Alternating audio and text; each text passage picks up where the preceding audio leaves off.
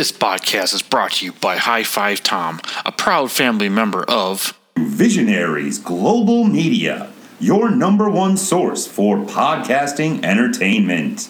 Visionaries Global Media, envisioning excellence on a global scale. and honored to be part of The following is brought to you in association with and from a proud partner of the Shining Wizards Network. Entertainment here.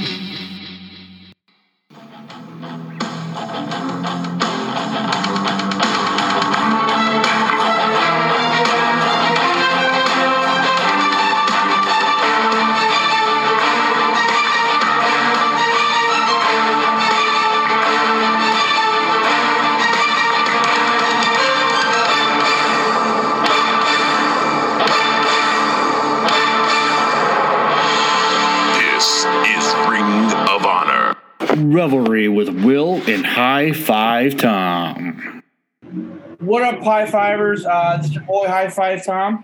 Uh, all kinds of fucked up today. I can't concentrate for goddamn shit. I don't have my headphones on. Uh, I did a bunch other shit, but I am not alone.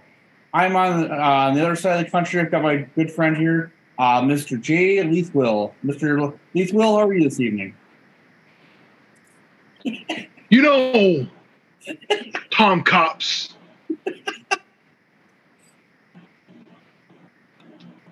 When you decide to cut a promo like Jay Lethal, you gotta stretch it out and then bring it back together.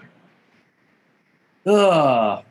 And you call your shots like you're directing the plane down the runway. this is a great visual gag. It's like listening to Steve Martin on CD. Yeah. And he Uh, looks at you like this, and the crowd is just laughing. It's like I don't, I don't know what, what, what, are they laughing at? Yeah. Uh, But I'm here.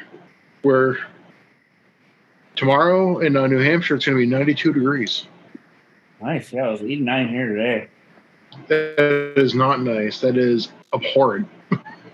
Yeah, you on your third floor building, so no air conditioning. Yes, sir. How do the cats like it? It- It's tough to say. I say they should handle it fine because they are from a southern state. They they were from a southern state and they got shipped up here to the rescue up here. So thin blooded yellow bellies they are. Yeah. Yeah, it's uh summer showed up, so I finally brought up the air conditioner uh, today from the basement, so the cats are no longer languishing. So yeah, Yeah, we got the we got the setup. We got the the one in the bedroom because the bedroom's the one room we can actually like close the door and like keep the room manageable. yeah, The dishwasher and just using the stove and the the oven and stuff. Like, there's no way to keep the the kitchen bearable. Yeah. You, uh, you step on like that. You step on that linoleum floor and you can just feel it radiating up. our kitchen's not quite that bad, but yeah, it's uh these old brick buildings and everything. We're only on the second floor, but you know, and our uh, windows are all most of our windows are south facing, south south facing. So yeah, but uh, yeah. Besides your crazy uh, busy work week, Will, uh, how's your week been? My week's been all right. If you have an IWTV account, you can find me front row at Beyond Wrestling's Mills of the Gods. Yeah,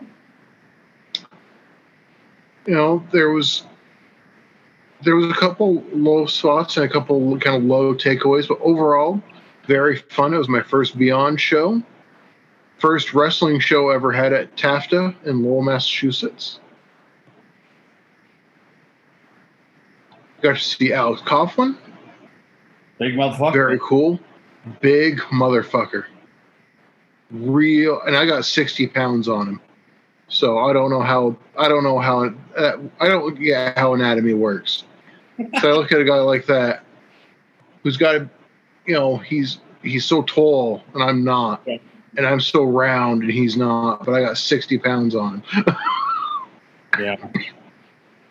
But uh, Alec Price uh, wrestled Alex Coughlin. That was the chance.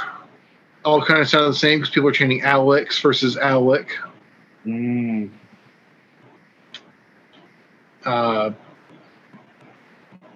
Lil Mean Kathleen, always extremely entertaining. Uh, they announced some upcoming stuff uh, like Richard Holliday. is going to be wrestling at the their neck, not their next show, because their next show is next Saturday, the tenth. Uh, it's called Hot Dog and a Handshake. For original. That's going to be out. That's going to be outside. Of, Nope. Froze up on us, Will.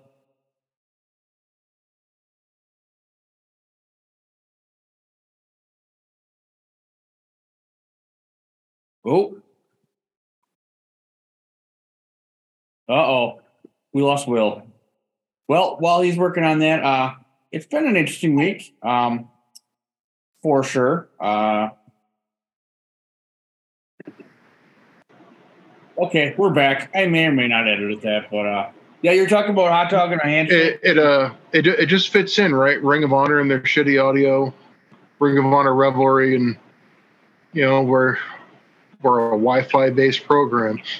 Yeah, and I'm too lazy to get up and get my headphones. You guys are listening to me through the computer, so uh, week's been all Hey, right. Richard, uh, yeah. Just uh, you said you lost me at hot dog and handshake. So uh, Holliday's wrestling at their event after that, water, water everywhere, and a six man, and then uh, Americanrana, their big show of the year is August thirteenth. They have not announced where that's going to be yet, but there is going to be a wrestling wedding. All right. And then you said With. Foxborough? That's uh, water, water everywhere. It's at, they said it's at like a, a tavern, six string tavern or something like that.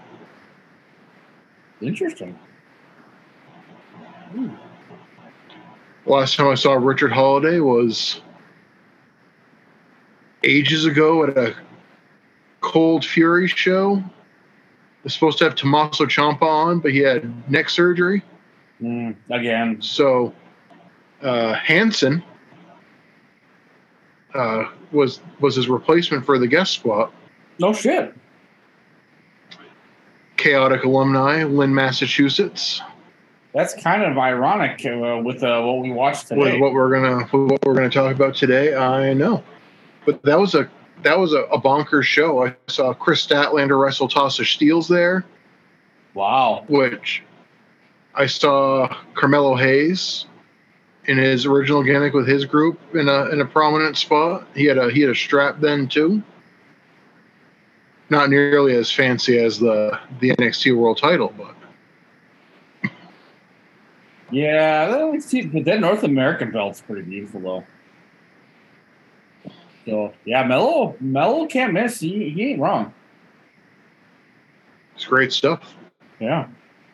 Um. What did I say? I don't remember. Yeah.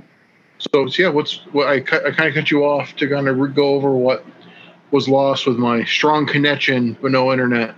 Um, what is new with you, High Five Tom? Uh yeah, just worked all weekend. Um, you know, it's always kind of funny Memorial Day weekend, but I just, you know, um, yeah, had a bunch of shifts at the stadium. You know, we're setting up for the George Strait concert, so we're in on the there on Monday. So these concerts are always kind of interesting. So uh, I had a very good, uh, very good conversation with my good friend, Mr. Germ T. Ripper.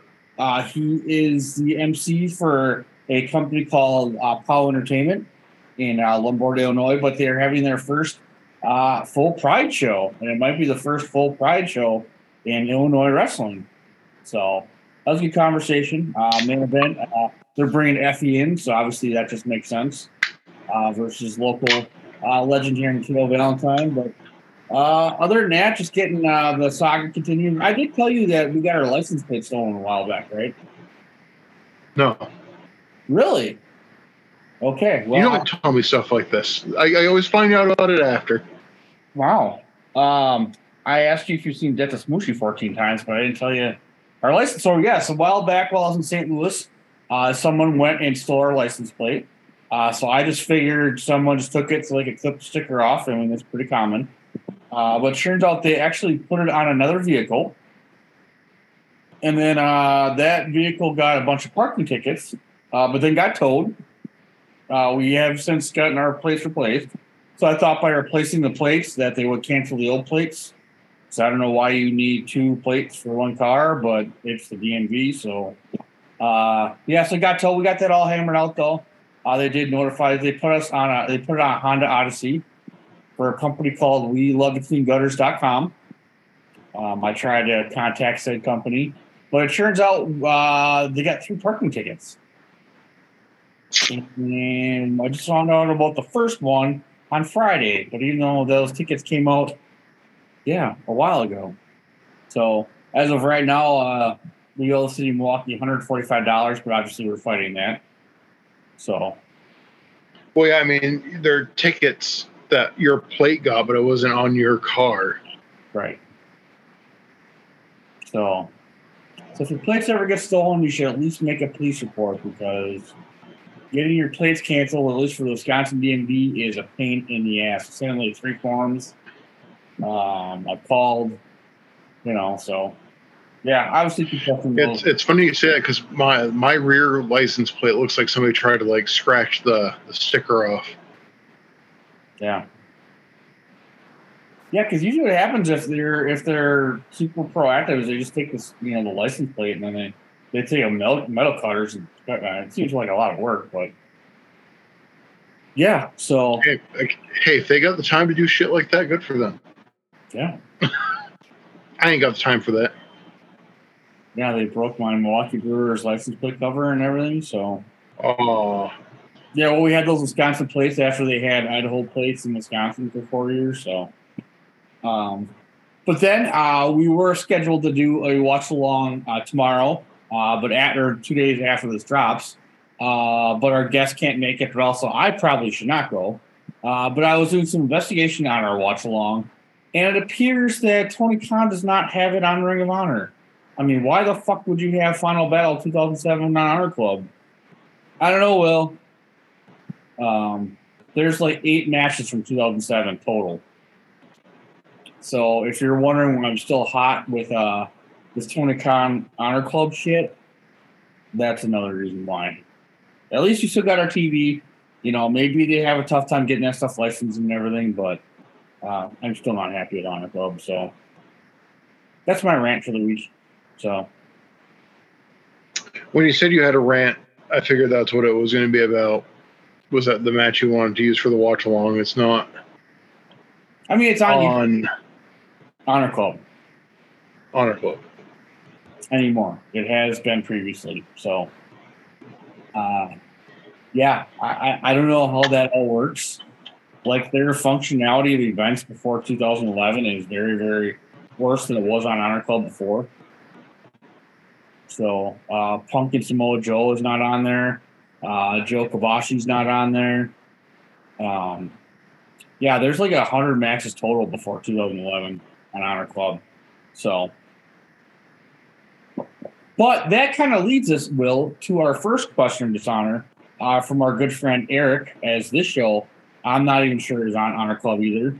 Uh, but uh, Mr. Eric Freeds of the Nattering with E podcast, hopefully he's got a couple new episodes coming out.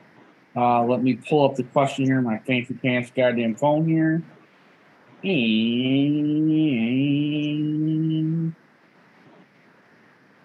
Johnny Cash. I don't need Johnny Cash right now. All right. Your favorite match for the first ever episode of Ring of Honor in 2003. Now, I'm assuming he means the first ever episode of Ring of Honor, period, which is technically 2002. Uh, so I'm not going to be, you know, a smart pants, but uh, that was the era of Honor Begins. You can hear a very great review of this event on uh, Turnbuckle Throwbacks that I did with Phil. That's right. The uh, the second best retrospective podcast on the Shining Wizards Network.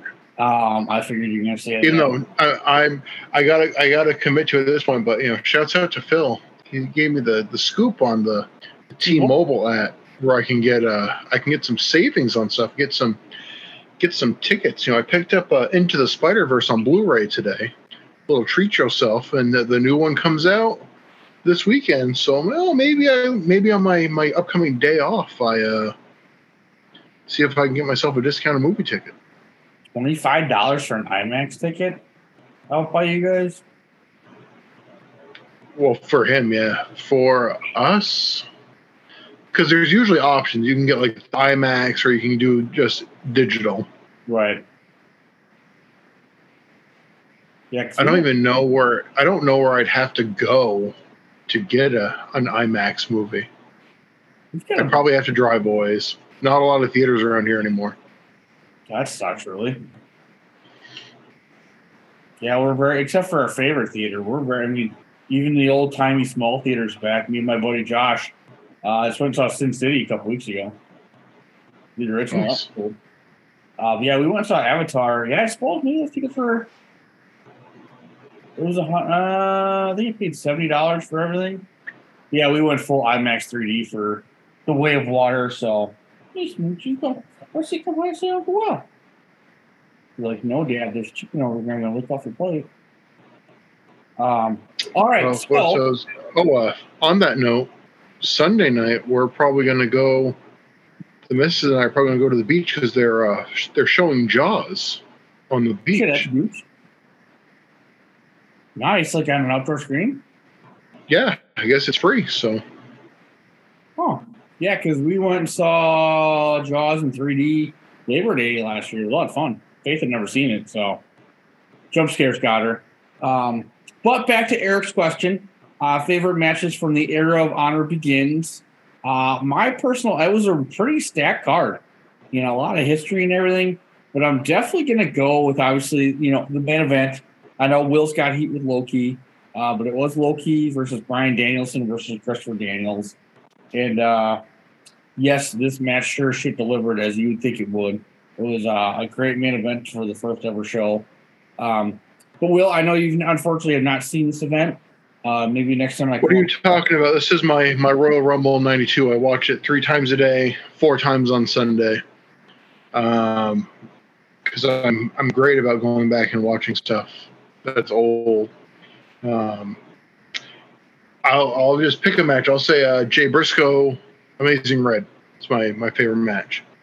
And you're right. It is a very also I very I, I feel like with the, the, the, parts that that would be my favorite probably. Yeah, you're probably right. It's, it, it, yeah, it's a fucking match, and it's cool to see Jay and Mark, you know, being 17 and 18 uh, in that match, and just amazing red, and all the crazy shit he's been doing now. It's good to see amazing red. Um, but we also have a question from our good friend, Mr. YouTube, uh, on tanking the territory, Mr. UTT, ah, T, UTT Rob. I can't talk. Um, okay, I had it up. I suck at life here, everybody. Is not great podcasting. Sorry. Why the fuck's my phone going so goddamn slow? All right. At Ring of Honor Revelry, yes, we are on the Twitter machine. Will's got to set it up. So um, We're we're trying to be active and make content and stuff. Uh, we we're got- still it's baby steps. Will and I are currently going through the Ring of Honor ABCs. Um, but uh, Rob's glad we have got a, a dedicated Ring of Honor Revelry Twitter. So, hashtag question of dishonor. Uh, if a member of the 2013 Ring of Honor roster released a celebrity food, what and who would it be? Now, Will, you said uh, you had one. Um, I went with a very generic one here. I'm still kind of contemplating, but Yeah, I uh this came to me because I work best off the cuff, obviously. and uh kind of in my name. Jay Lethal. May I suggest to you some lethal confections? Wow.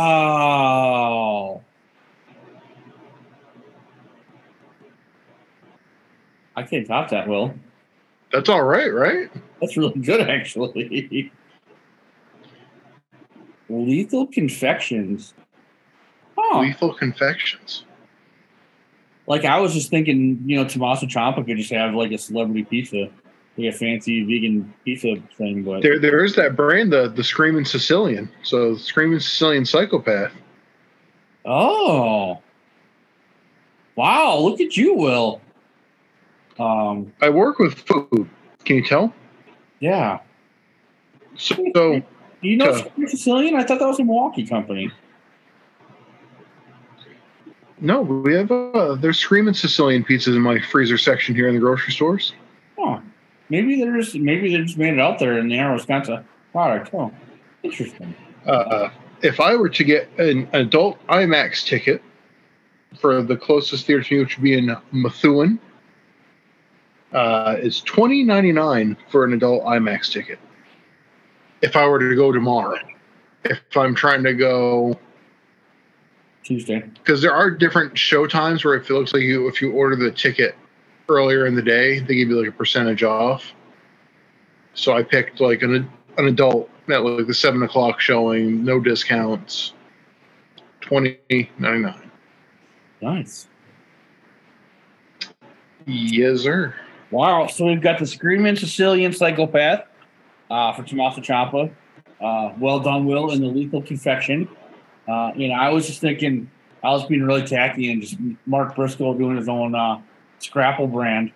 So, yeah, Will did me way better on this question than I did. Hi, Sunshine. Sorry, I mistexted. Hopefully you got okay. You okay? No bar bar fights. It's funny because I was like, great. I got up out of my hair to get out of the way, and I'm like, wait, no, like this is real life. This isn't wrestling. Uh, so high fivers, you just got to hear about my wife's first uh, bar fight experience. We are buddy. Oh yeah, they were on the street. Oh, they were gonna fight, huh? They were fighting, the guy was spitting out blood. Oh, Hell yeah. Wives got, or wives, their significant others got involved. They were pulling each other's hair. wow. I was like, the member was like, it's normally not this violent, I swear. And it didn't even phase me. I was like, oh, entertainment. Wow. Faith laughs in the face of danger. Yeah. I mean, she's a I'm bad just man. like so desensitized to violence. I guess so. Wow. Yeah, that's crazy. Because well, I got to use my EMT skills at uh at wrestling on Saturday because someone had a seizure, so that was fun. Yeah, not Yikes. the wrestlers, one of the fans, but uh, but Rob, thank you. Sorry, we kind of went all over the all over the place with your question. Um, and uh, be on the lookout, Rob. Your sticker should be to you soon. Uh, that's all I'm going to say right now. I've got a, a good surprise, but what was that? Is that Blanche? No, it is it is not Blanche. That was uh I was queuing up and I didn't make sure the, the sound was down. Uh, um, Oh no, but I also lost what I was trying to yeah, uh, thank you, Rob. Let's make sure you guys are all checking out their great content on Twitter and also their fun podcast. I got to get caught back up on there. Uh, but we do have an, uh, another question honor from our the third member of our triumvirate, Mr. Brundan. I, oh son son of a son of a bitch. Do it. Will Play it. the music. Got it. Nice work. Um, oh yeah. By the way, did you see the text where I said uh, Country Airs wrestling with uh, part of Miko Maestro on Saturday? Yes. Remind me to text the. Or maybe I'll I'll, I'll tweet at him. But um, the question Sure, of you use that you use that Ring of Honor Revelry at Revelry Twitter account. yeah, I think we follow Miko. Um, we got question of honor from Brendan. Uh, at this point in Ring of Honor's history, obviously 2013, would you consider them an indie federation? Uh, great question. And his answer is, um, well, I'm going to read the whole text because I'm an asshole. I forgot to send him my response to my question. Ha ha ha. Well, he didn't do the ha ha ha part. Um, but I No, it was the ja ja ja. Ja ja ja's. It's technically ha ha ha if you're saying in, in the Espanol, but I believe uh, I believe as soon as Ring of Honor started sending guys to contracts and they got big they got bigger than an indie. If guys like the Briscoes and Letha are making a living off what they are living off of them, they are bigger than that. Plus multiple shows a month and weekly TV and pick reviews helps with that.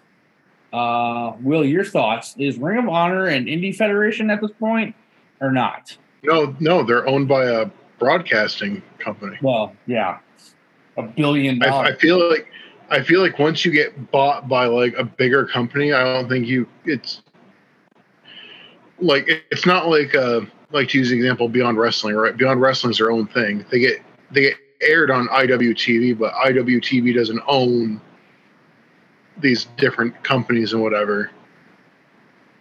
Like there is it does have an air of indie fed to it, right? Because the rosters are still fairly small.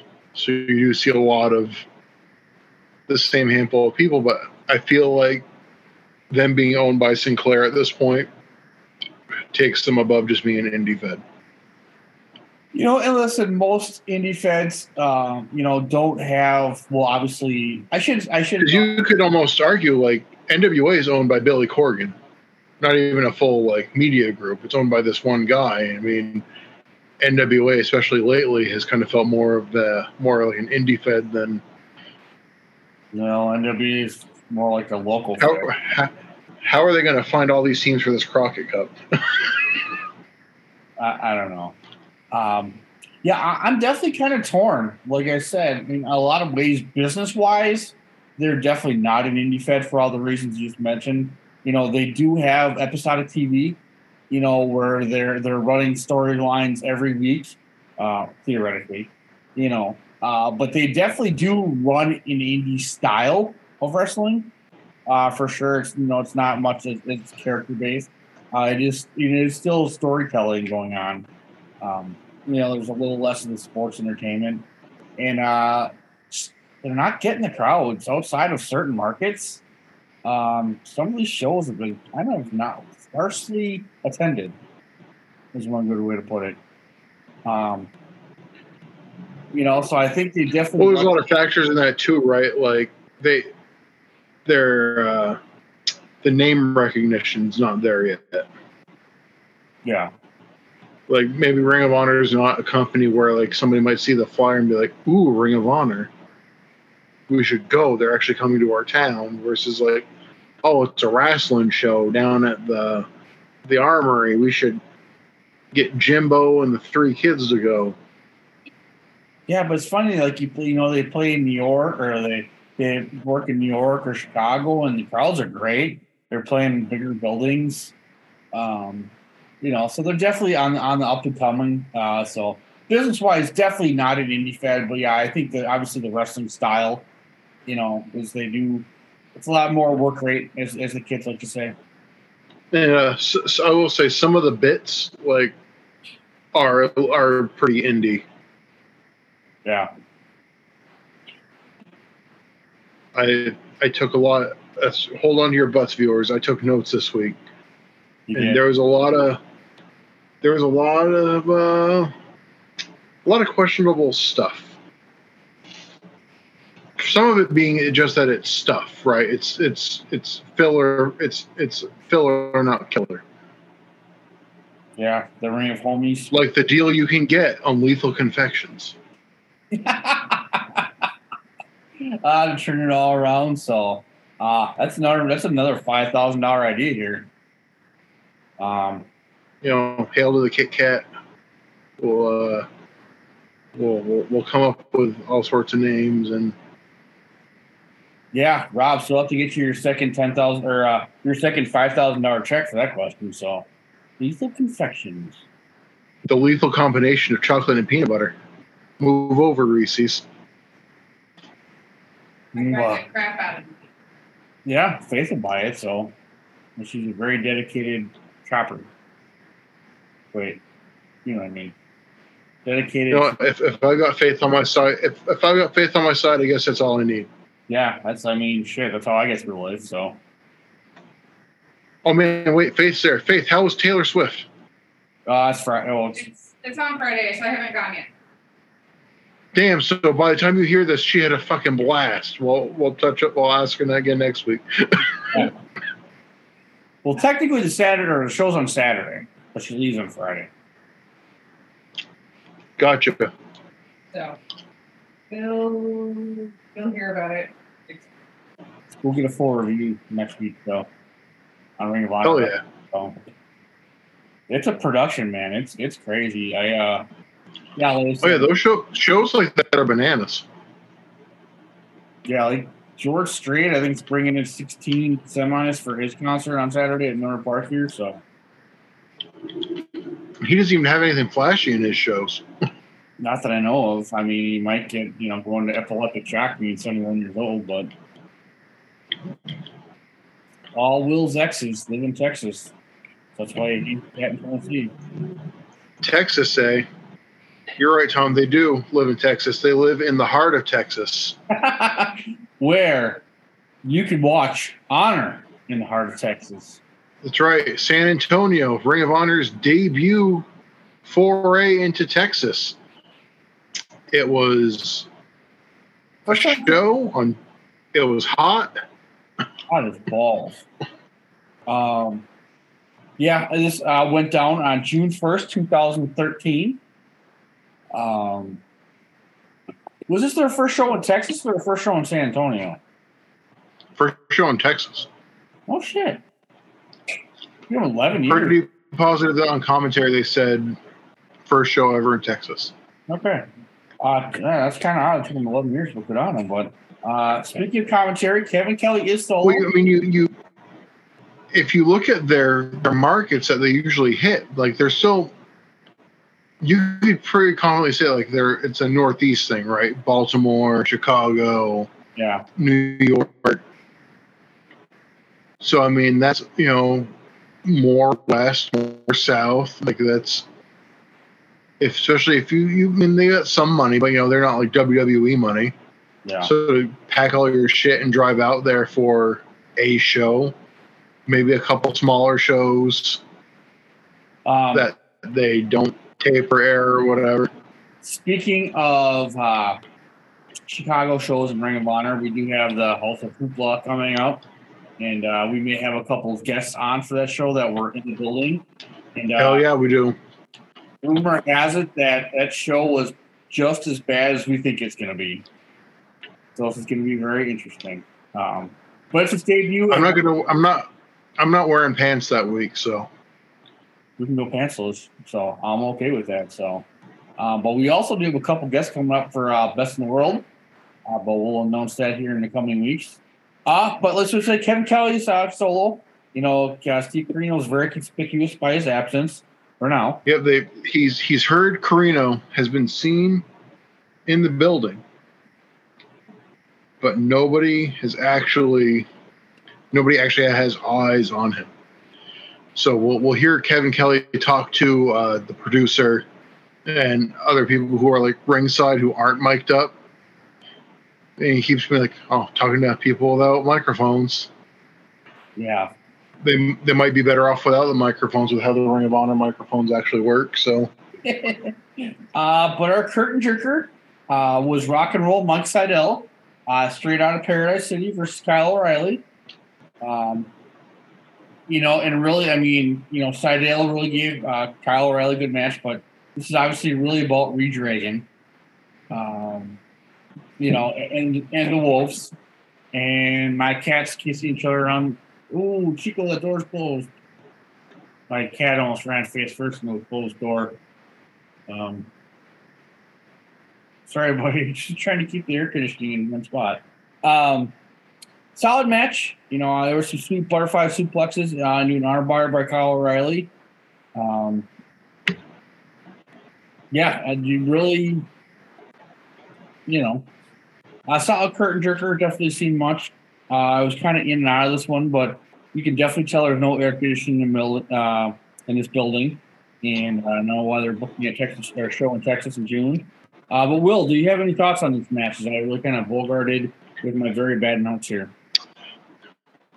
Oh well, let me address the. Let me pop on my my specs here. Address my the notes that I took. Um, liked that Bobby Fish was kind of on Kyle about staying on him. Yeah. Uh, there's, I mean, Bobby Fish very loud at ringside. Um, just like Kyle, you got to stay on him. Kyle, you got to stay on him. Um, uh, they bring up again. Um, this is going to tie into what we talked about on TV. That Red Dragon did not defend their tag titles at the previous pay per view um, at Border Wars. Um, Gino saw Bobby Fish actually pulling the ropes away from Matt Seidel and did nothing Yeah. except for be like, "Hey, stop that." So great, great enforcing, So mankind was refereeing all of a sudden. Pretty much. Sure. Um, I like the hammerlock suplex, the one where he had like the the standing hammerlock where he had, he had him like picked up a little bit, Yeah. then he adjusted the position, and then the like. I, I love shit like that, like any kind of like capture suplex, or if you can like pin the body part with it. A plus. But uh, to no no surprises, uh, an armbar gets the win for Kyle O'Reilly. This match, a uh, little slow. I'm going to say that a lot as we're going through this event, but it, it, the the match pacing felt a little slow. Yeah. And whether it's just that it's just from them being a couple steps like apart, like maybe they're like they're not quite like in sync. Um, because obviously both these dudes are capable of a much faster work rate. We just didn't really see that here. Yeah. Yeah. It's probably a combination of. I'm not sure how much they work together. Um, but Matt Seidel was, or excuse me, Mike Seidel was it was a good partner for Kyle O'Reilly to really show. Um, and listen, I mean, if you listen to this podcast at all, you know Kyle Kyle and O'Reilly in the ring, we are humongous fans of, um, one thousand percent. And you know, I've I've said this before, but my first non WWE match I got back into wrestling was Kushida versus Kyle O'Reilly, Best of Super Juniors in 2015. Um, so he's always had a special place in my heart. Uh, but after that, Will, we come to a, a nice little promo. Ernie from San Antonio uh, TV, I guess, which is owned by. Oh boy, a, a TV exec segment. We haven't had one of those in a while. Yeah, we thought those were gone with Jim Cornette, but uh, we were wrong. Can't, I'm so happy to get our local Fox affiliate out talking about how we're all a, a family. Them and the, the the TV industry and us, the fans and the wrestlers and oh joy. Yeah, but turns out Ernie, I guess, uh, interviewed ACH, uh, the local hero. ACH is from the area. Um, I thought it was actually from Boston, but so. Uh, but it appears that uh, Steve Corino called interrupted. I mean, it would be kind of cool if they played the interview, but um, you know, but he said words, you know, ripping into San Antonio. Uh, then Steve Corino comes out in the real life after Ernie's kind of bad mouthing him. Um, you know, Corino comes out and he, you know, says San, San Antonio stinks. Fans are really angry. Um, you know, and Ernie's like, you know, Shawn Michaels is from San Antonio, but uh, you know, Steve Corino's never heard of HBK. Uh, the Alamo is stupid, uh, which is funny because my wife thinks the Alamo is stupid also. Uh, you know, and Corino can beat up anyone in San Antonio. But then uh, Mark Briscoe comes out, the national treasure, um, and he realizes Corino ain't a worker. But uh, Mark calls Matt Hardy a big pile of Texas Longhorn shit. Um, yeah, Steve Corino says he wouldn't punch somebody's glasses, but he sucker punches him, and uh, now we have a match with Steve and Yeah, I like the the exchange where he's like Matt Hardy. He's like, "Don't you mention? Don't you talk about Matt Hardy again?" And uh, he said, "You're lucky I have glasses on, or else I'd punch the rest of your teeth out." Uh, Which I fully expected Mark just like reach out and like take the glasses off him. yeah, But we uh, we did get a a match. We knew Mark was going to get a member of Scum. Yeah. He got Steve Corino rocking the uh, rocking the sweet cut off uh, dress shirt. Yeah. He's uh he's got cut off sleeves under that sweet suit he had on, so uh, he had some wrist tape on. Uh, but Will, I don't know if you noticed, but you know how loose uh, notice how loose the canvas was, dude? Like it was wrinkled in a lot of spots, and that always bothers me. You know, I don't notice stuff like that, but I am aware of it to an extent now. Like when I was at Beyond and I knew you were going to watch the replay, I'm like, I can't be on my phone too much. I know I heard what Tom said about the last guy he saw on TV ringside with his cell phone. Well, that was a little different. Is the guy was working for Ring of Honor. Dude was given a hot dog and a handshake. June 10th, Worcester, Ralph's Rock Diner. Ooh, uh, that's workaround. I mean, come on, The guy was sitting. I mean, he was two feet from the ring. You know, those guys could have flew. I don't know. I like that guy, fuck that guy. Um, So how uh, how we how we feeling about how uh, this concludes, Tom? uh, hmm, would Oh, you were, you, were you surprised at all? No. Um, but Mark, we get uh, some redneck kung fu, uh, some sweet tra- uh, trapezius marks. Uh, but he does get some splash of the wins, and then, uh, boy, surprise, surprise, Jimmy Jacobs and Rhett Titus come out. Um, and then um, Elgin comes out. Uh, they say words, and it looks like you've got a, tor- a Texas Tornado no rules match later on. So, um, Yep, because that was another thing that was announced. Like uh, there was going to be a tag team match, like who was going to be a part of it? The match ends in a DQ, so Mark Briscoe wins by disqualification, and uh, we're going to get a Texas Tornado match. Elgin and Whitmer again. Titus and Jacobs again. know. Um, and uh, noteworthy, this is uh, until much later. This is the one of the, the brief glimpses we get of Steve Corino. yeah, Kevin Kelly is alone at ringside the entire show. yeah. Well, he's not alone because he talks to people and then brings up how they're not mic'd. He's alone. he's alone on mic. Um, you know, they didn't bring in guest spots like they did for Best of Super Juniors. So, um, those guest spots in Super Juniors are hilarious, by the way. It's Uh, great. Kevin Kelly brings out the best in people, unless it's me sitting in on his interview and then I ask a really shitty question. But did you did you catch when he uh, he said the name of the ring announcer is Corky? Yep. I forgot to write that down, but I'm glad you remembered. I didn't even put that in my notes. I just heard that. I'm like, oh my god, is the dude's at name actually Corky? Yeah, I, yeah, I'm coming back to that. So, But uh, did I'm sorry if I missed this because I was I was swapping locales. Um, did we did we talk about while the the cameras were rolling how Corino's beef with the TV exec was because they spelled his name wrong in like the in like the the web article? yeah. Um, Corino's, uh, yeah. We love Corino.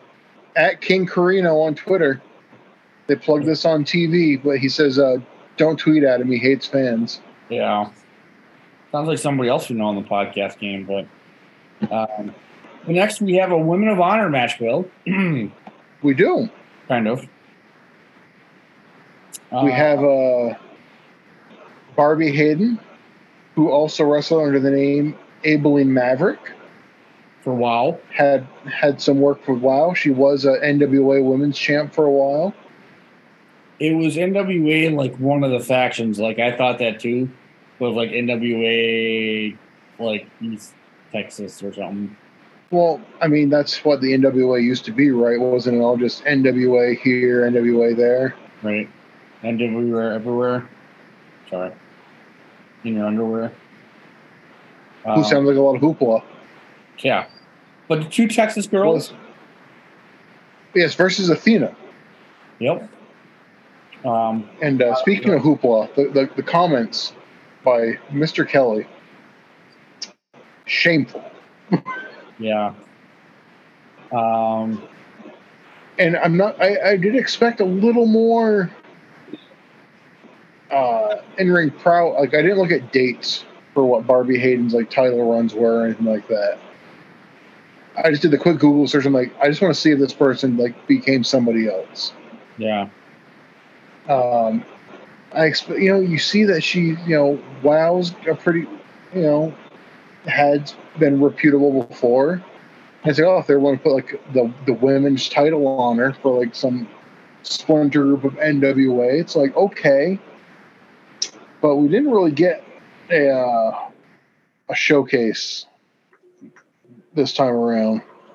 Yeah. She uh, she she very much lived up to the the Barbie Name. moniker. Leopard print uh, skivvies, Yep. bra top. Didn't want to be touched. Didn't want to touch anybody. Um. You think have that dweeb. You have that dweeby security kid who's supposed to be. I don't know who he's supposed to be threatening to. He, dude, this kid's smaller than cheeseburger. Yeah, he was very uh, overzealous, as uh, Kevin Kelly likes to put it. But uh, yeah, Athena was smiling. Um, yeah, decent match. I mean, Athena's working her way into it. Uh, they're talking how Barbie was dating Johnny Football at the time. Uh, Yeah, I, that that popped me a little. Little Johnny Manziel. Little wow, I forgot about that kid. Some- some some topical topical humor for 2013. Yeah. You know, because she's from College Station, so it makes sense. Um, And uh, Kevin points out that he wishes he had somebody else on commentary, specifically the situation Veda Scott. But Veda is training. not on this tour because she uh, she's training at it's not at best in the world it's the day after best in the world Yeah. Against MsChif. Against MsChif Um, yeah, I mean, at the end, uh, um, Athena hits the old face on uh, Barbie. Uh, she does a shit job selling it, so Athena goes to the pin. Uh, next, we've got Eddie Edwards versus Matt Taven in a proving ground match. And I get, hell yeah Hmm. I get the proving Sorry. ground theory, but goddamn, Eddie Edwards is a former world champion. I mean, why does he have to have a fucking proving ground match? that was a truth martini they said that was truth martini's uh, caveat he's like listen you've uh, you've kind of been on the, the downhill since you know you know you got to kind of work your way back up i'm not a big eddie edwards guy but to see to new england because taven is now being billed from boston i think Yep. they say from the boston area uh, so two guys and kevin Kelly says you know they've, they've met before on their way up And you could tell.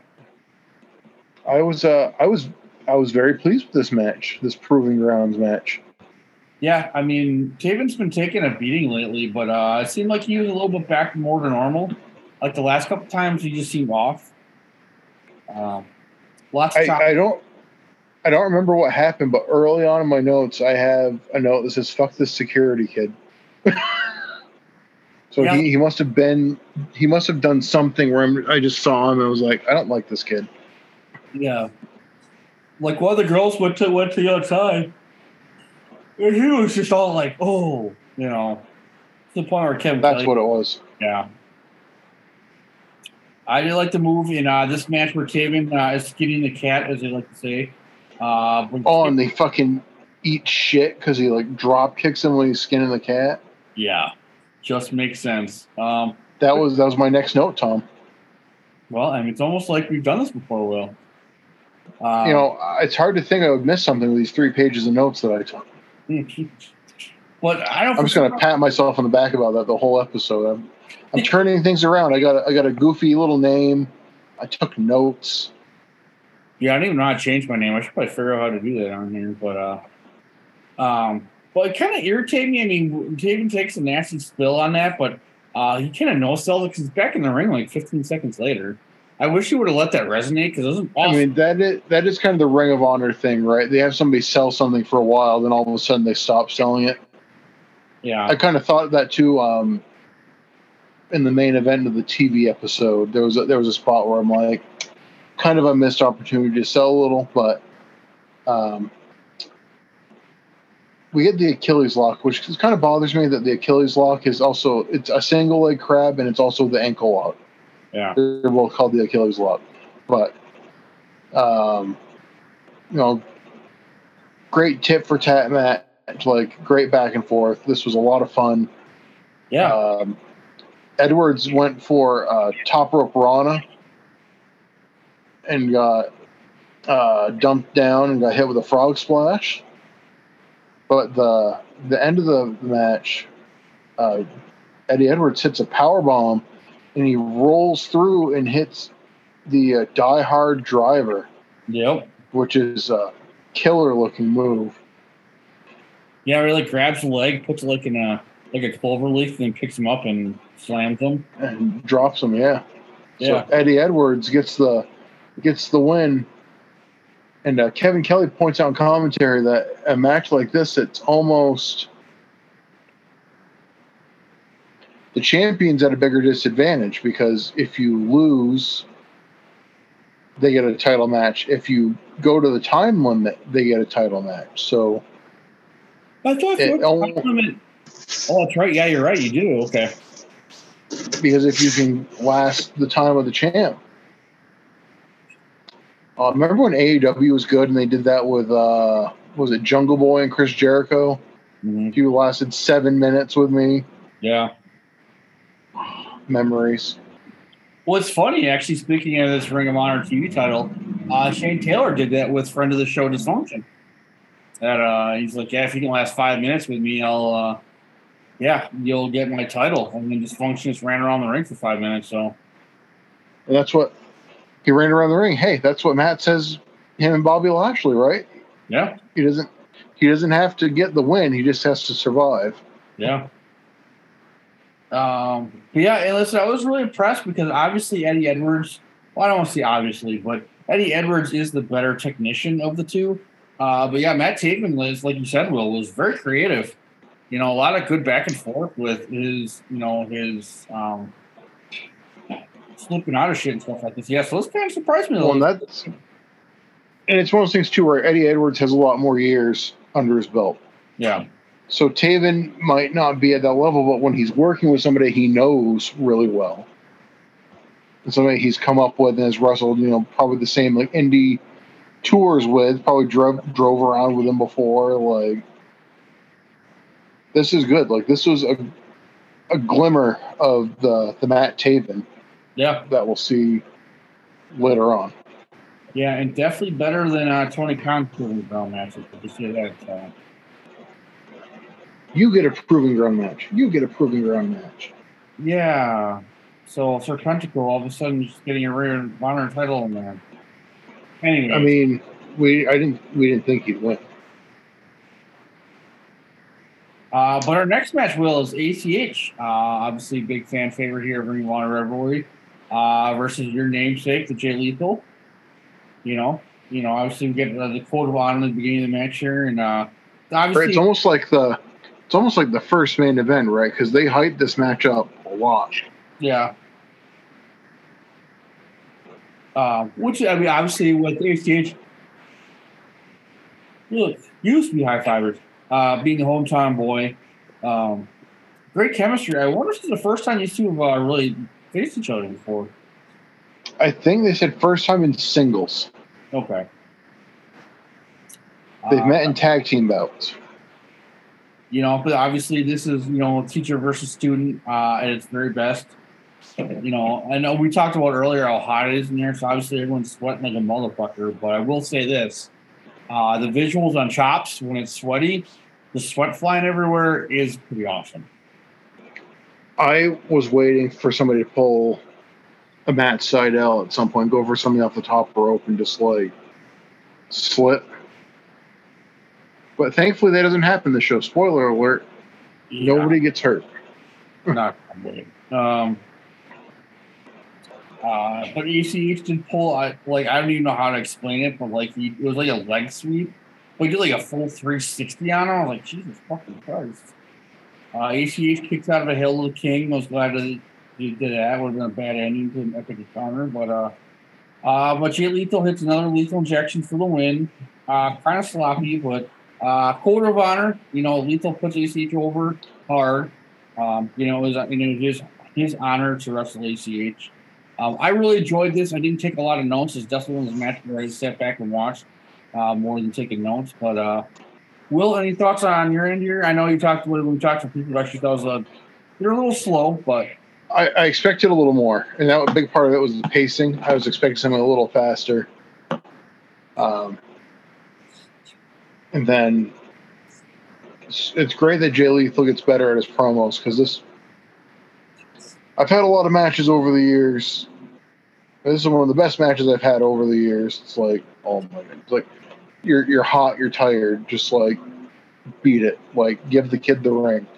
yeah. Um, and I wonder if people are slowing down a little bit, A, because obviously the ropes are nice and slippery, but like I mentioned earlier, with that that map being so loose on the canvas, they're worried about tripping. I, you know, I don't know. No, could be. Could also be a precaution of people getting hurt, kind of like the WWE house show loops where they tell people to like slow it down, don't do anything too like Too crazy. don't do anything too crazy. Um, but yeah, remind me. I talked to my friend Germ about doing a recycle. Remind me, I got that in my notes here. But uh, next, will we have a debut for Ring of Honor? And uh, I think yeah, my my my notes. I don't have anything else other than I thought like uh, ACH did like an inverted angle slam where instead of going over on the back, he was on the front. Thought it was tight. Uh, Jay Lethal's an idiot going for a handstand when his opponent's looking right at him. When he does his handstand on the corner thing, uh, there was a drop kick that looked like it knocked out somebody's teeth yeah, where you, you see the gum or whatever fly fly out, but the the super kick pump kick exchange was pretty gnarly too. yeah. Forgot about that. Yeah, just I thought it was a fun match. Um, you know, I, like I said, it wasn't bad. I just expected a little more right? You know, because they also hyped the shit out of it. yeah, it'd be it'd be fun to see what these two can do in the future. So Because I think this is the only match that they really advertise like on TV leading into it. yeah, I think so too. Um, yes, as you were saying, we have a, a Ring of Honor debut. pretty excited about this. Uh, a hardcore kid himself from Cleveland, former guest of uh, the Post America podcast uh, from uh, Richie Crutch, but uh, Raymond Rowe, uh, currently part of the Viking Raider Experience War Machine in WWE, whatever you want to call them. Um, I believe they're the Viking Experience. I think they're the Viking Raiders still. I don't fucking know. They're War Machine. yeah, yeah, War Machine. So I think they went from the Viking experience back to or yeah, I don't know, but whatever. But uh, I actually have my notes. Do you believe those motherfuckers have been in WWE for five years? It's only been five years. I think it was a long time. It just seems like then 2018 was. I don't know. Seems like not that far away, but uh, but obviously, We're, we're we're gonna get some good stuff from him once we get to the top prospect tournament. Yeah, I was kind of cheating a little bit. I was like, ooh, Him and uh, him and maybe somebody else we've mentioned on this episode so far. yeah. But Uh, we have a Red Dragon comes out. Even though we just saw him like an hour ago, now they're coming out with bandanas and like the straw in the mouth, and of course Bobby Fish has to dog the crowd a bit.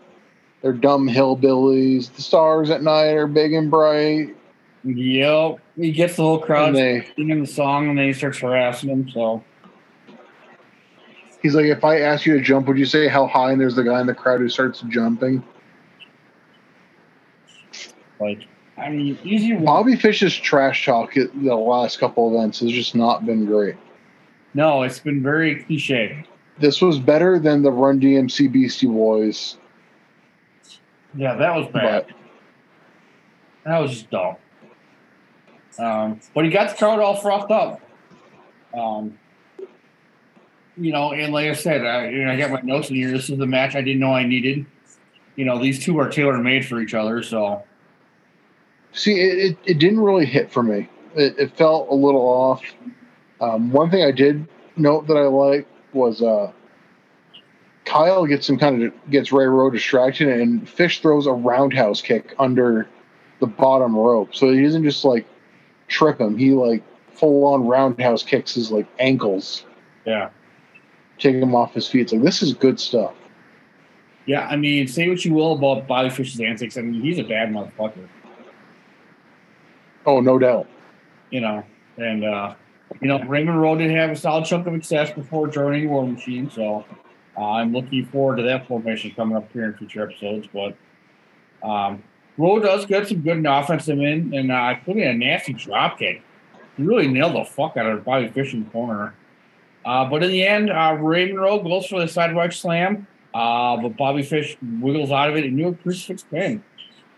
Uh, you know, Kevin Kelly says here I call uh, Bobby Fish a jerk, but that'd be insult to jerks everywhere. So uh, that definitely made me chuckle. But yeah, super solid match. Looking forward to seeing more from Raymond Rowe.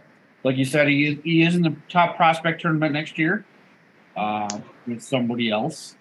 Not going to spoil the finals if you haven't, or if you didn't already know. But uh, Will, anything you got to add for this match? Nope. So, um, one, and I think this might have been your match of the night. I'm not sure. Uh, I kind of, I don't know. I was, you know, I was kind of mad at the world at this point, but uh, right. I took no notes during this match. This was a match where I just kind of stayed engaged. Nice. Um, I did have to chuckle that uh, the extremes of their two different uh, entrance music. You know, at this point, for some odd reason, the heat was really, really bothering me at the show, even though I wasn't in the ring. Um, Yeah, it was. It was at this point. It's hot. Like they're sweating buckets before they even get ring. started. Um, yeah, It goes a little, little back and forth in the beginning. Strong gets the the better hand of the first exchange. Kevin Kelly's talking about how he'd really like to interview Adam Cole because you know he's, you know he he doesn't have a mean bone in his body. He's like this this great kid, great if you want to build a company around him. But he also says, well, he also kind of si- he was also kind of sizing up Jay Briscoe for a super kick from behind, and he he hasn't come out and said I'm not for joining Scum. Yeah. Um, yeah, this was a this was a great like this is what you would expect from these two guys. Yeah, definitely a, glimpse into their future. Um, they've got great chemistry. They will work all over the place, uh, and they are currently back together. I'm excited. I finally get to see Roddy Strong on the Indies um, coming up here in a couple weeks against uh, Speedball. So, um, but Kevin Kelly kind of really puts Roddy Strong over. Um, you know, with this new Roddy Strong, like he's not a good guy, but he's not a bad guy. He's just like a guy that goes out there. We we've talked about this before. Like I think every Roddy match, like he's his new role is just to go out there and have a great match. Uh, not really much character work or anything. Uh, but in the end, it was kind of a weak ending. I thought. I mean, he hit the power bomb. Roddy hits power bomb on Cole for the win. Um, you know, Roddy's Yeah, it was. Uh, I'm. I don't hate it, but like, right, it's not like a finishing move. It's not like a signature move. It's just he dropped him with a power bomb. Yeah. But Um, the big thing to take away from this, Tom, Roddy Strong offers a code of honor.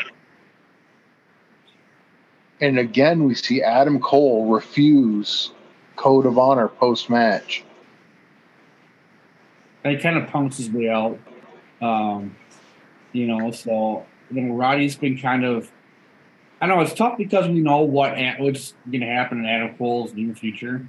Uh, but Roddy's definitely been kind of caught in a weird spot. But you know, what do you do with Cole here? But I don't know. We'll see what happens. So, um, but next we have a Texas tornado, no disqualification. Uh, pinfalls don't matter.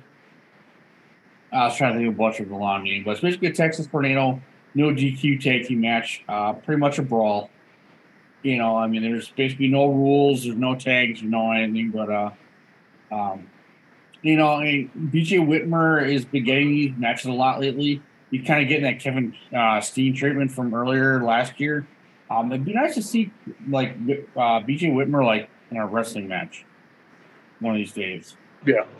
You know, um, it's all these no DQ, and don't get me wrong, does great at them, but uh, you know, a lot of fun spots. Uh, Rhett tries supermaning on the table, but he gets stuck on the table and gets slide.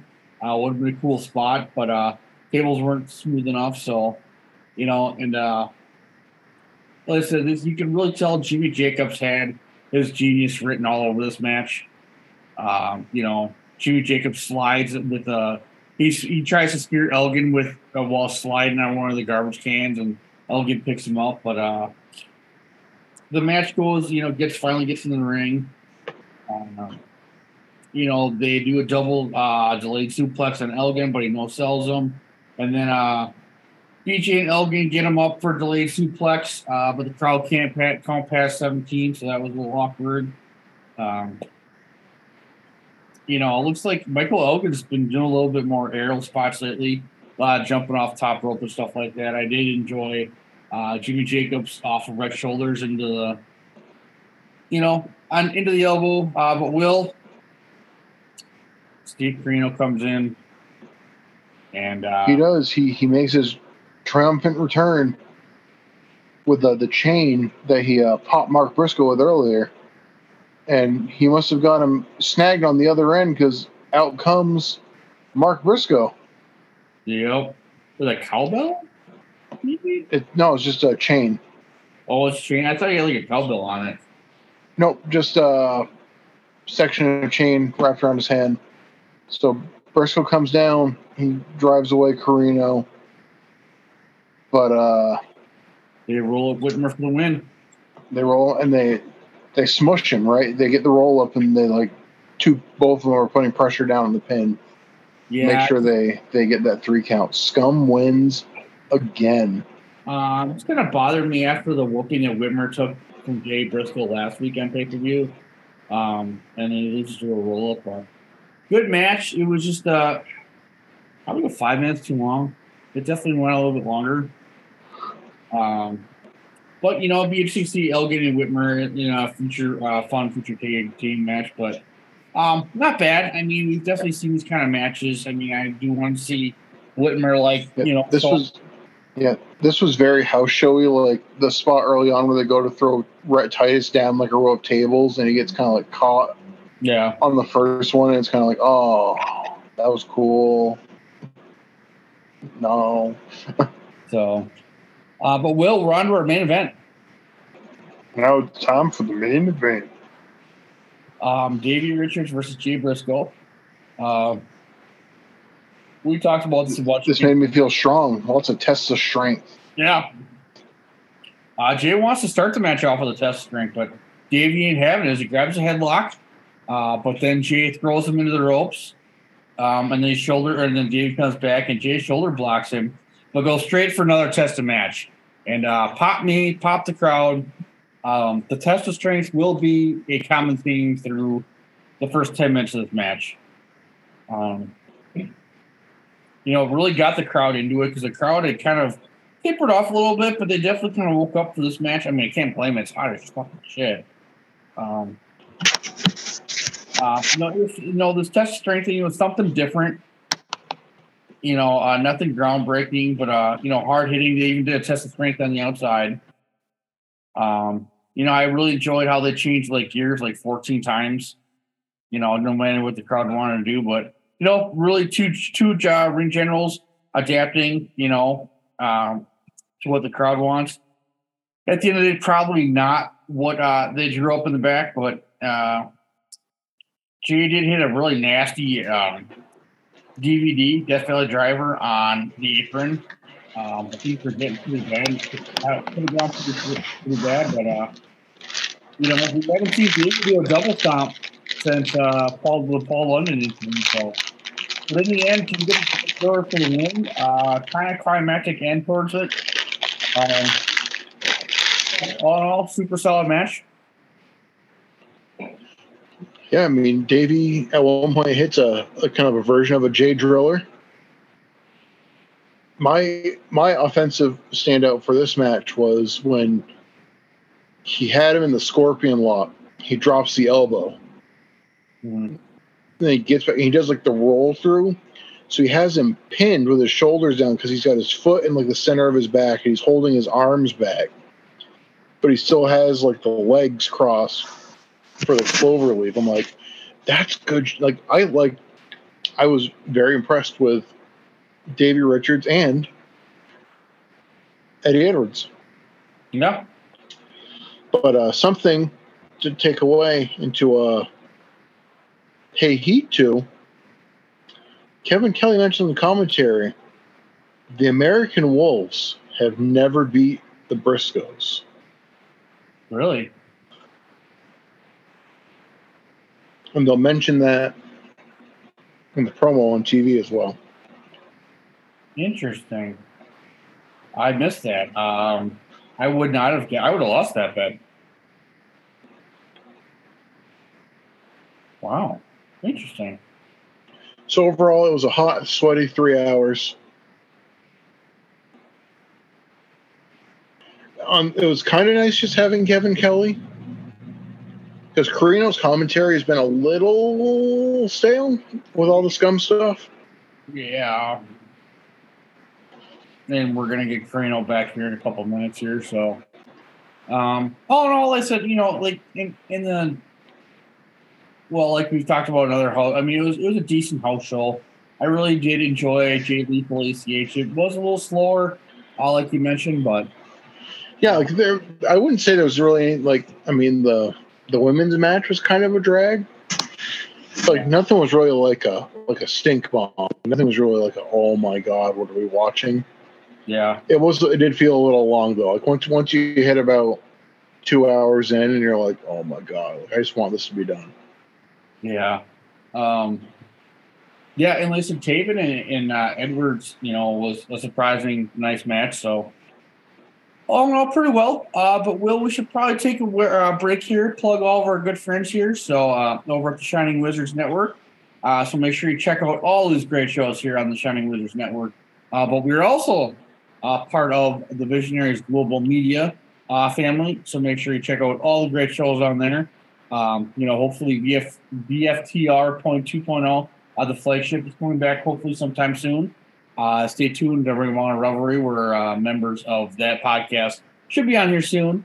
Obviously, uh, Jason and uh, Bill and Zach over at Band from Ringside, Matt and Graham over at uh, Good Cop Bad Cop, uh, Brett and Beaumont over at the Brainbuster Boys, and I keep you forgetting because you know the Phoenix Splash podcast, where Brett and JCB go over New Japan Wrestling's have been a big influence on me and maybe a future guest on there. So keep your ears peeled for that. But uh, Chris talks games on there and uh, Dungeons and Junkies for all you uh, Dungeons and Dragons fans out there. But enjoy this commercial break, and we'll talk to everybody on the flip side.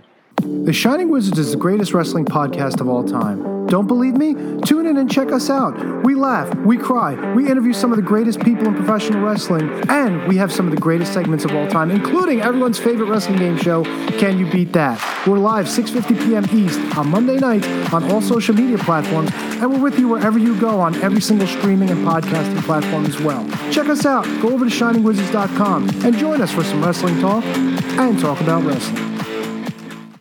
What's up, folks? It's your boy, the Impact Player, Mr. Philly Ray, inviting all of you to check out the Turnbuckle Throwbacks Wrestling Podcast. Join us as we cover all things current in the world of pro wrestling, as well as paying homage to the old school, the squared circle. So listen in and find out why we are the recognized symbol of excellence in sports entertainment broadcasting. Find us on all social media platforms and anywhere you get your podcast from. And as always, we are the proudest members of the Shining Wizards Network and Rant Entertainment Media. The Mark Order podcast is the only show you need if you're looking for dedicated coverage of everything AEW on the Shining Wizards Network. Join us live on YouTube every Wednesday night at 10:15 p.m. Eastern after Dynamite to chat along with the show. If you can't join us live, listen to us on your favorite podcast platform. Follow us on all social channels at Mark Order Pod and use the hashtag Join the Mark Order because if you don't find us, We will find you.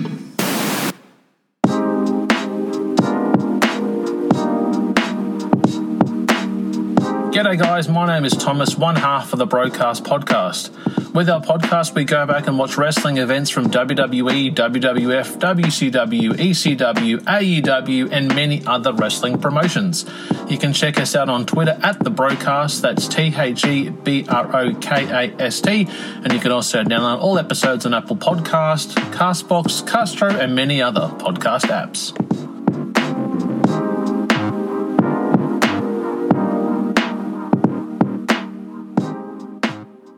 Got 30 minutes to kill? Come check out 30 Screams or Less, where we review a horror movie in 30 minutes or less. We cover new movies and old ones too. We'll give our honest thoughts on the movie, good or shit, as well as a rating of each one that we watch. New episodes weekly, available on the Shining Wizards Network and wherever you listen to your favorite podcasts. I'm Steve. And I'm Corey. Come check us out at 30 Screams or Less.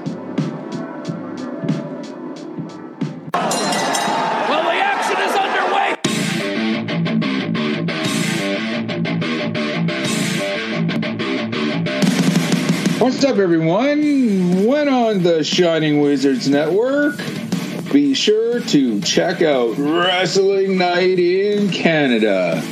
If we're not recording another kick ass podcast, or playing in punk bands. or recording kick-ass heavy metal albums. then we're sitting back, we're grabbing a couple brews, and going over everything to do in the world of pro wrestling. Because we're from Winnipeg, you idiots. you like your music heavy, then check out Radioactive Metal on the Shining Wizards Network. For over 16 years now, Radioactive Metal has been one of the longest running podcasts. Over the years, we've interviewed some legendary metal acts, had some awesome discussions, and cranked a hell of a lot of tunes. So join your cool Uncle Snowy and his co-host Aaron for the audio mosh pit that is radioactive metal here on the Shining Wizards Network. Are you tired of being lied to every day by the mainstream media? Do you want to know what's really going on in the world? Do you want to make up your own mind about things and not be told what to think or say? Then listen to Inconclusive Breakdown, a weekly anti PC look at the world of entertainment and current events brought to you without censorship or filters. You can find us everywhere you listen to podcasts, BitChute, and on ShiningWizardsNetwork.com. And also, we're a proud member of the Shining Wizards Network.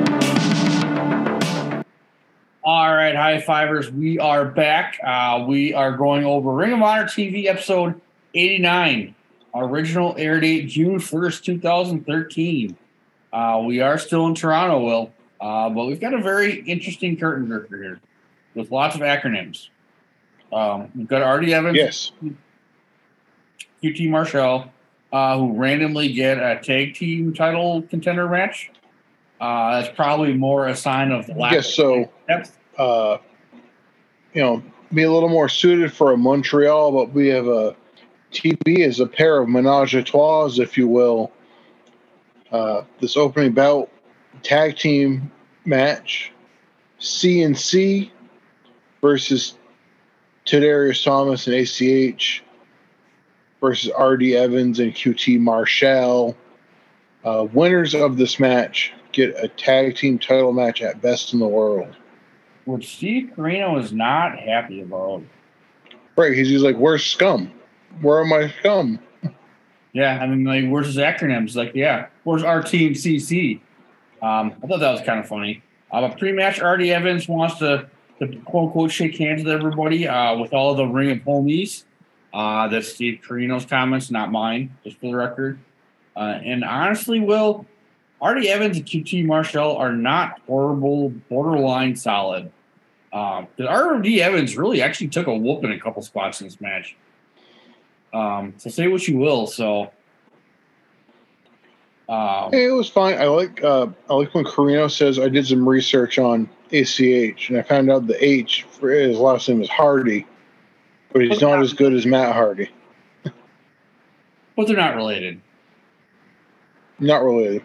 Um, you know, and Kevin Kelly is doing the best he can. Uh, a lot of fun spots here, although uh, Tadarius Thomas did try to uh, scorpion himself going over that top rope. Um, he seems to do that a lot. Like he doesn't get all the way over. Um, but obviously, you know, ACH and uh, Tadarius, great chemistry. Uh, that one spot where they had, I think, uh, Cedric on the on the sitting on the top rope, and uh, Tadarius goes for the for the uh, head scissors, but he can't get it. So ACH comes in, gut does a head scissors over him uh, into a gut buster. Um, yeah, like Will said, ACH's last name is Hardy, uh, but they're not related. Uh, but real quick, Will, they did have a little commercial break. Uh, this week, if you text that number, you can get a picture of Adam Cole Baby. in that ugly fucking shirt. And I did forget to call the 855 cash now. I will call them one of these days. So, Tom, don't call them. I mean, it'd be fine. It'd be fine. Man, unless you need cash now. No, I was just ask, ask him some questions and stuff like that. So, hey, Smokes, why don't you say hi to Uncle Will? Say hi.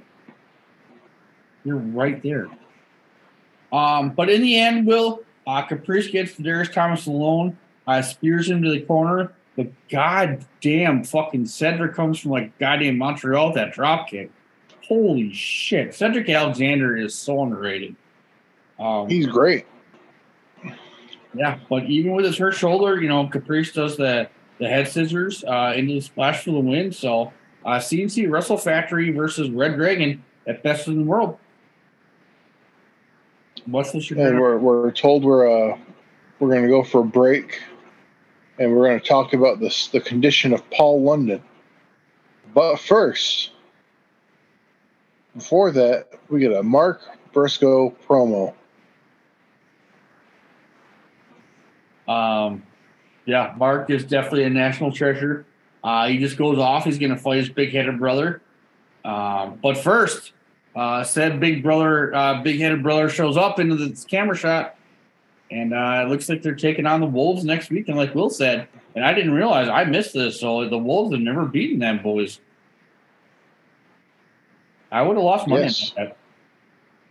I would have thought they were like 50-50, to be honest with you. And then you might think, because we're getting an update on Paul London, this would be where we go to Inside Ring of Honor. But you're wrong. This is an extended highlight package. So you buy the DVD, even though they show you. I didn't, I missed this when we initially did the event. How super shitty and awful the stomp looked. Like to watch it again in like highlight form, it's like because I knew it looked bad, but if you see it again, where it's just pretty much like isolating that one thing, it's like It was bad, bad. oh, that was they they should have called the match right there. That should have just been like Well, Paul Turner, uh, he threw he didn't throw up an X, but he did give an X. So I don't know if that was to Davey or or it was whatever. probably because Was hunched over Paul for a bit after, so it was probably checking in and be like, you know, fuck, like, are you alive? Because he probably overshot where he was intending to to land. Right, he was probably supposed to land on like more like the, the Chest. or something. Yeah, I mean, I just No, like it's that. it's so slippery. it's just something the Wolves do. I mean, you know, he Eddie Edwards wasn't aiming for Sami Callihan's face. No, it's the other way around. No, Sami Callihan's the one that hit Eddie Edwards. Oh, my bad. My bad, y'all. That was a bad one too. Uh, if you don't know what we're talking about, God, was this five, six years ago? Probably at this point. Um, Sure. Edwards had a chair on his face, and Sami Callihan went, and went to hit with a baseball bat, but somehow the chair moved, and he just fucking walloped and knocked his orbital bone out. Um, but yeah, like Nigel tries to make an excuse that he slipped off his chest, and it- no, he landed right on his fucking face. It was bad. Yeah, it, it didn't look good. That was that was rough to watch. But Uh, buy your Border War DVD. Yeah, I mean, they did show a solid chunk. I mean, you know, I mean, I guess Paul London wanted to stay in the match. Um, we see him later; he's still woozy. Um, you know, Davey Richards kind of being air. I mean, he was playing up to the crowd, but uh, the "You killed Paul" chant. Um, And David Richards isn't terribly over in Canada anyway, so no, no. So, but uh, the aforementioned inside Ring of Honor that Will was hoping for uh, now pops up, and it's official. Best in the world will be Jay and Mark.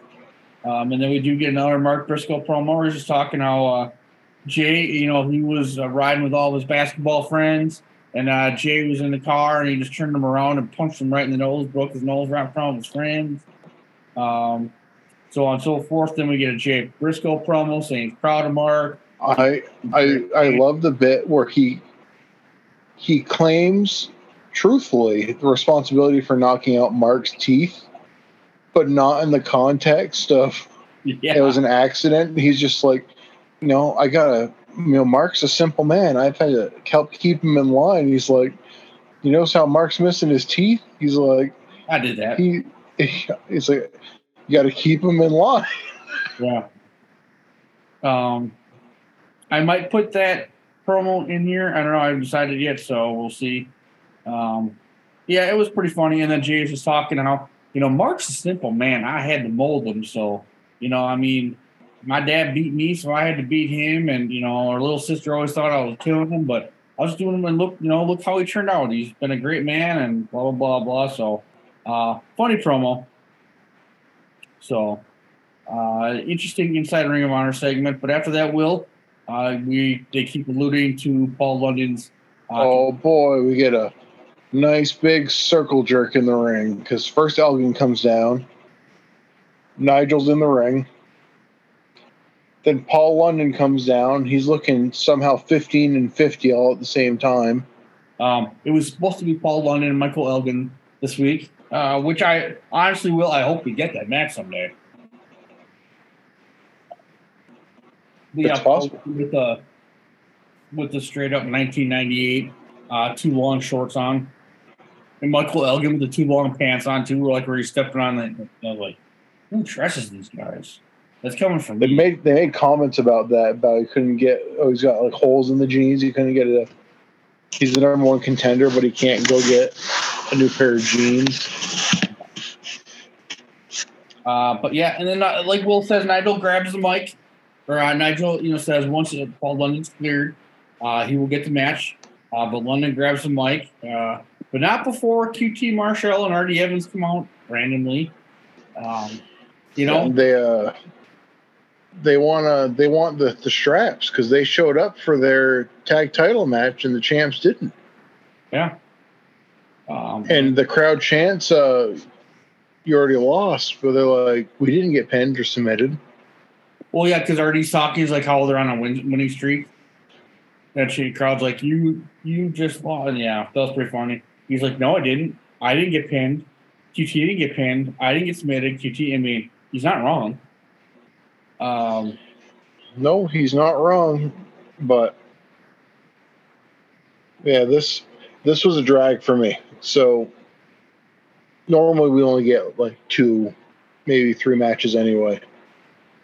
But to be like, we could have given a couple extra minutes to either one of these qualifying. I guess we'll call them qualifying matches, right? Because if you win, you get a title shot.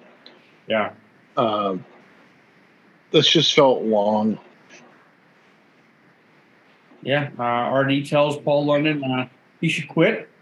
Um, and then he pie faces him, but then Elgin steps in and knocks him the fuck out with a back fist. And then uh, QT Marshall does the smartest thing he could ever do.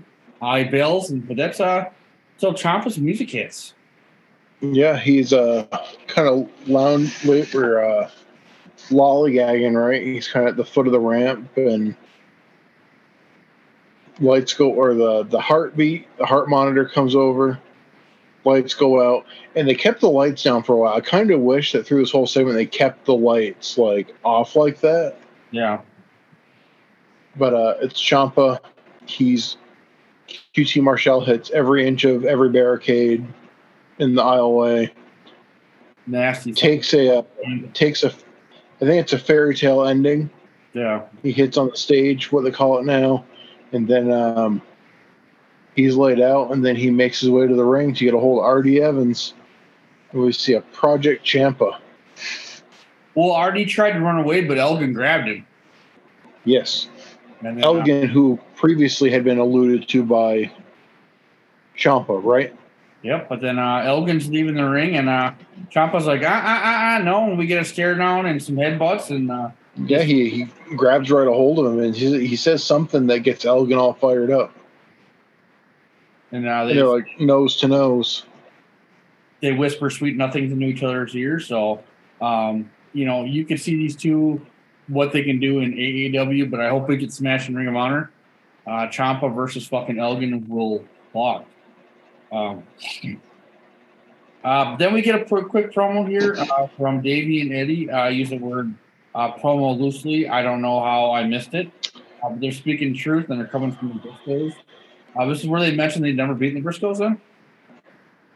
I believe they brought it up here too, yeah. Okay. And then we get Steen. Uh, God, how would he say it? Debuts? Yeah, so uh, they're de- debuting in Columbus. Uh, but Steen's going to kill somebody in Scum. Uh, so we'll cover the Columbus show here in two weeks. But uh, and uh, Will, real quick, we go to our main event. Another uh, another menage a trois, as you had mentioned earlier. Uh, this time for the TV title shot at Best in the World. And uh, it's Jay Lethal uh, versus Mike Bennett versus J- BJ Whitmer. And uh, basically, really, the, the story of this match was obviously Maria on commentary and uh, being sexually harassed by Steve Corino. Oh, Corino's all goo goo eye, leaning in with like his he- head in his hands, saying stuff like, "If I didn't have a wife, like He's like, "You'll pardon me if I don't stand up, but you know why." Um, oh, the audio here was awful." Maria sounded like fucking the teacher from Charlie Brown. yeah. Uh, but Maria's a businesswoman, blah, blah, blah, blah, blah. Yeah, they're like, "Oh, what with what happened to you at uh, Border Wars?" She's like, "What happened?" I'm like,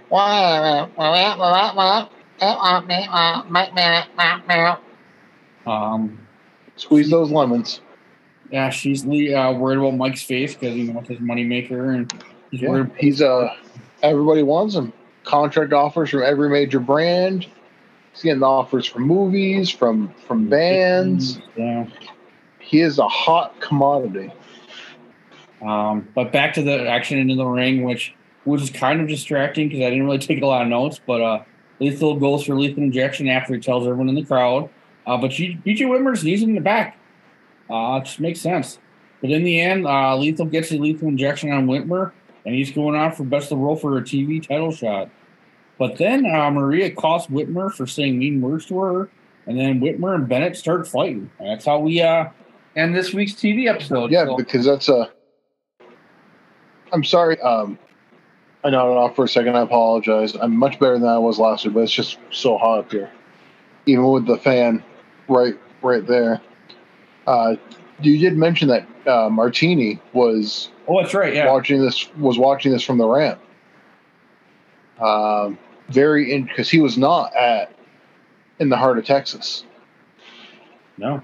He was not ringside with Matt Taven. Um, He's not so he was eyeing up the. But yeah, Maria shouts out to BJ, "Don't call me that! How dare you!" To get Mike, because she had pretty much alluded to that. Like, if she says that somebody's disrespected her or whatever, that uh, that Mike takes care of it. So she just made it seem like he said something, so Bennett would go after him.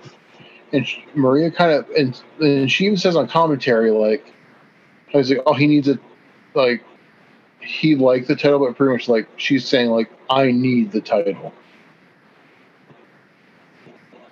And Yeah. she kind of implies that she's got some more, maybe something more nefarious than simply showing off her figure. Yeah. Um, so all in all, I mean, well, Will, I mean, I already know the answer, but uh, you know, we always ask if this is your first episode of Ring of Honor TV, uh, would you keep watching? Yeah. I think Maria would get me to tune in again, yeah. Uh, the in-ring action was was super solid, especially the opener. It it it was like this isn't a bad first episode, right? Like if you're coming in blind, because you get again, you know, we we get like a solid chunk of the replay from the Paul London Davey Richards match. but you got to sell those DVDs, and you know, maybe somebody watches this and they say, "Oh, maybe I'll, maybe I will get this DVD."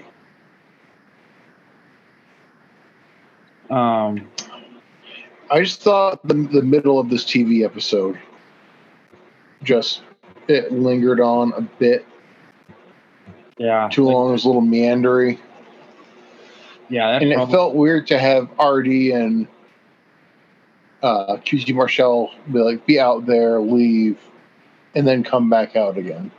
Yeah. Well, I feel like there's a way they could have rearranged and had this come out a little more, uh, you know, a little more not so just kind of like, all right, here's the next piece, here's the next piece. Yeah, and I wonder if they just had to pivot, you know, obviously a month because they were they were planning on London, you know, and Elgin. Um, but you know, you know. So all in all, it was it was okay. We've definitely seen better. We've I mean it wasn't fighting February bad. So we have not dipped that low since we hit that low. So um pretty lucky we got out of, of that first or second month. So um, Yeah. yeah. All in all, yeah, it it wasn't bad. I mean, Whitmer and Bennett. I mean, sign me up. That's a classic. You know, Ring of Honor. Two guys just you know. Hopefully, it's a, a straight up wrestling match. You know, Whitmer, give Whitmer a more straight up match. So, um, yeah, all in all, not bad. So next week, uh, High Fivers, we just have uh, TV after four weeks of episodes of pay per views in a row. Uh, we will be doing Columbus in two weeks, uh, but stay tuned for some bonus coverage also. But bring in those questions. Uh, but obviously, shout out to uh, Mr. Eric Freeds. You know, thank you again for your question. Uh, Rob, we've got another five thousand dollar idea out of your question again, and obviously, always thanks to Brundan uh, for being, you know, being so awesome in our text thread and uh, with the great questions and everything. So we appreciate everybody. But uh, Will, before we pull a train station, is there anything you'd like to put over, my friend? Yeah, so um, take a moment to put over former guest of the show, David Henry Bauer III. Ah, our Shining Wizards. Can you beat that champion? Over former guest of Ring of Honor Revelry, Mike Peterson. Um, I also want to put over um, our friend Mike Spear. His comic book Championship Wrestling League unfortunately did not hit uh, the Kickstarter fundraising goal.